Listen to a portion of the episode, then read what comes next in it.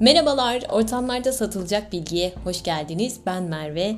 Bugün size halkının parasını çalan kleptokratlardan, bu paranın nasıl aklandığından, nasıl aklanıp daha daha daha katlandığından ve e, ülkelerin nasıl zengin olduğundan, dolandırıcıların ve onların beyaz yakalı yardakçılarından bahsetmeye çalışacağım. Yani kısacası bir önceki podcastimde e, doların nasıl icat edildiğini anlattıktan sonra sona doğru geldiğimde bir offshore sisteminden bahsetmiştim. İşte bugün bu sistemin nasıl işlediğinden bahsetmeye çalışacağım çalışacağım dilim döndüğünce.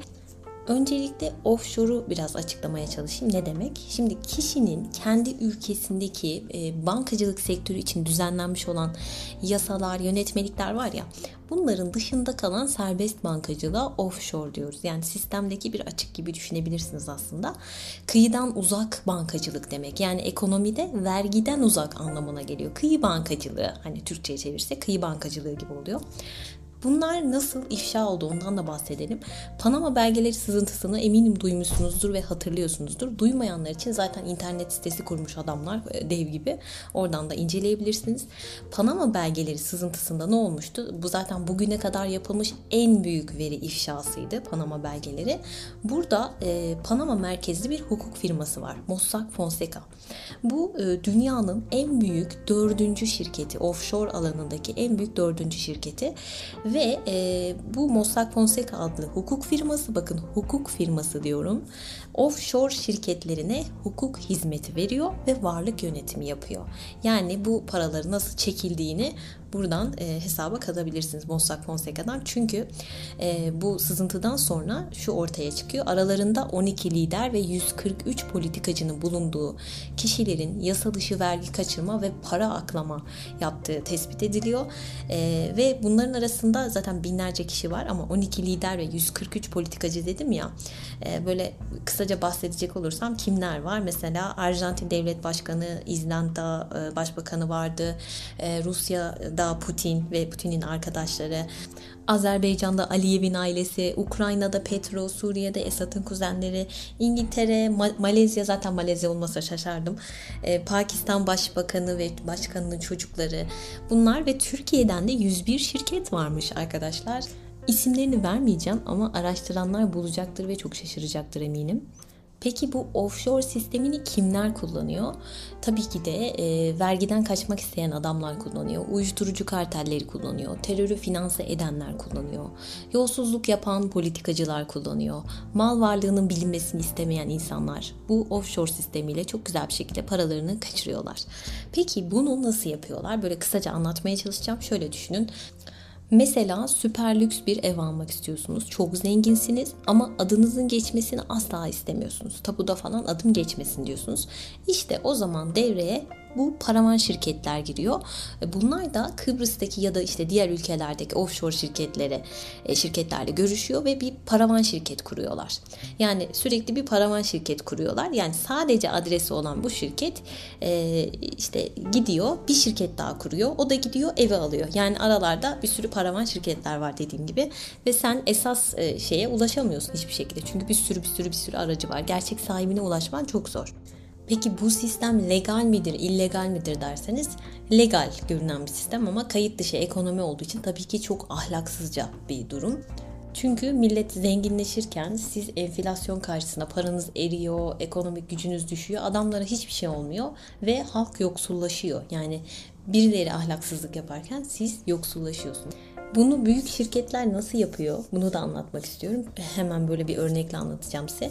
Şimdi şöyle düşünün öncelikle. Ee, Türkiye merkezli bir A şirketi olsun. Bu A şirketi Afrika'dan ham madde satın almak istiyor. Tamam mı? Afrika'dan ham madde satın alacak.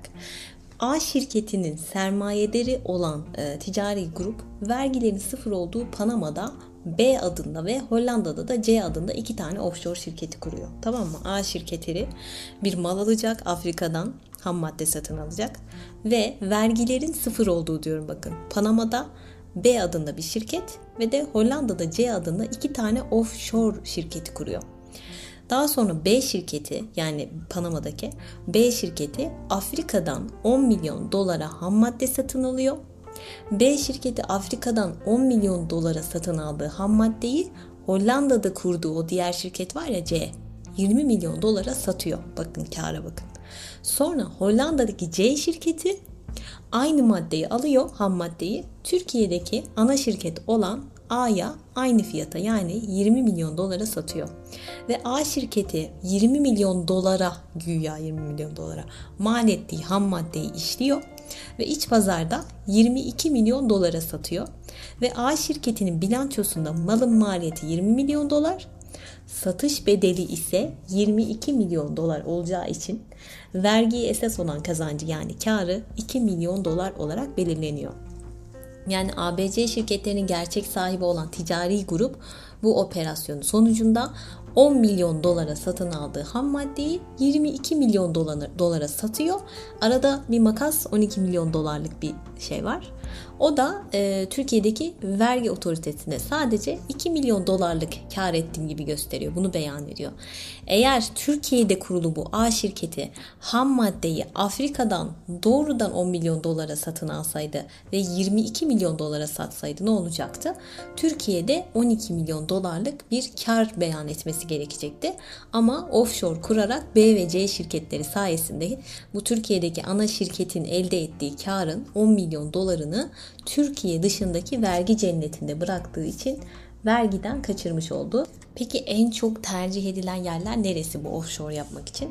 Cayman Adaları var. Bu ada 60 bin nüfusa sahip. Yani e, dünya nüfusunun 100 binde biri ama dünyadaki toplam servetin %6'sı bu Cayman Adaları dediğimiz yerdeymiş ne hikmetse. Diğer e, e, para kaçırılan yerler Hong Kong var, Kıbrıs var özellikle Kıbrıs, e, Malta, İrlanda, İsviçre buralar da çok fazla offshore yapılan e, yerlerden. Mesela Malta zaten dünyanın en korunaklı limanlarından birisi olduğu için çok tercih ediliyormuş. Yani aslında ülke vatandaşı olmayan demek offshore demenin kibarcası gördüğünüz gibi. Ve bu sistemin tek bir amacı var. Dünyanın en zengin insanlarının mal varlıklarını olabildiğince küçük göstermek. Ama dediğim gibi etkileri çok büyük oluyor halk adına söylemek gerekirse.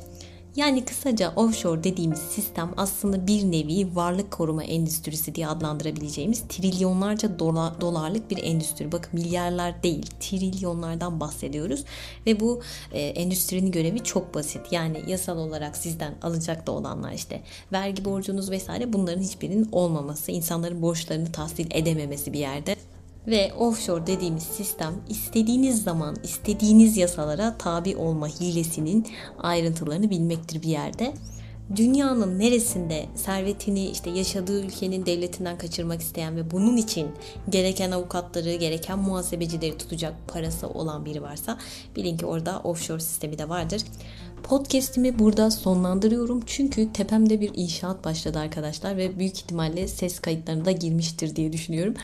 Daha sonraki podcastlerden birinde de bu ülke liderlerinin Panama belgeleri sızıntısında olan ülke liderlerinin neler yaptığından bahsedeceğiz. Yani çok komik harcamaları falan var. Onlardan bahsedeceğim size.